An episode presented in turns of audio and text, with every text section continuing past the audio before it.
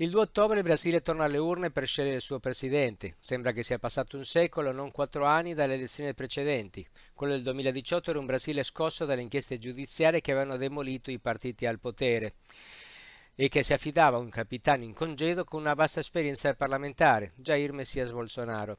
Quelle elezioni erano state fortemente influenzate dalla decisione di incarcerare e privare dei diritti politici Luis Ignacio da Silva Lula, che all'epoca era dato come sicuro vincitore.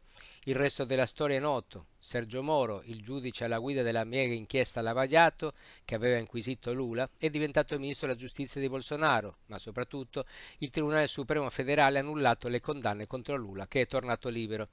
Rispetto al 2018 ciò che è più destinato a cambiare le cose è la pandemia, che ha colpito il Brasile con forza, non solo per cause naturali, ma anche perché il presidente Bolsonaro si è comportato da un tore, boicottando con tutte le sue forze le misure di prevenzione, pubblicizzando farmaci miracolosi e addirittura organizzando raduni di folla nei momenti peggiori come Donald Trump come il Boris Johnson dei primi tempi, di quella triade di negazionisti del Covid-19, Bolsonaro è l'unico rimasto al potere, almeno per ora, perché ha deluso il suo elettorato non portando a termine le riforme, in realtà contro riforme, che aveva promesso, sacrificato una propaganda quotidiana che ha raccontato i brasiliani un mondo inesistente.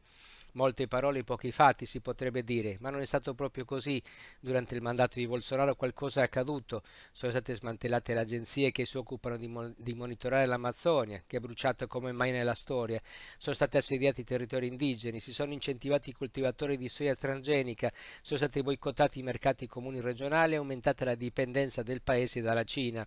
E il Brasile è uscito dal gruppo di paesi che contano. I due leader con i quali Bolsonaro ha avuto più contatti sono stati Donald Trump e Vladimir Vladimir Putin. La ferita più grande è stata però quella inferta alla democrazia.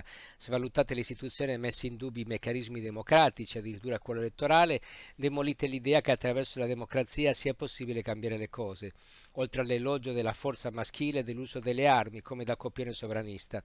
Anche questa volta il candidato in testa ai sondaggi è Lula. Il Brasile di Lula è in parte un ricordo di un passato migliore, di un paese che, cavalcando con destrezza il momento d'oro delle commodities, era riuscito da una parte a combattere davvero la povertà libertà e dall'altra diventare un player mondiale ascoltato e rispettato.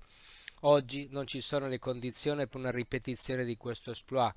Ci sono però quelle per un rilancio del multilateralismo, infranto da pandemie e guerre. Il mondo ha bisogno del Brasile e viceversa. Il voto del 2 ottobre da questo punto di vista è uno spartiacque tra un Brasile che vuole tornare a crescere, anche socialmente, e un Brasile ancorato al sovranismo, maschilista, classista e violento, che non è mai scomparso.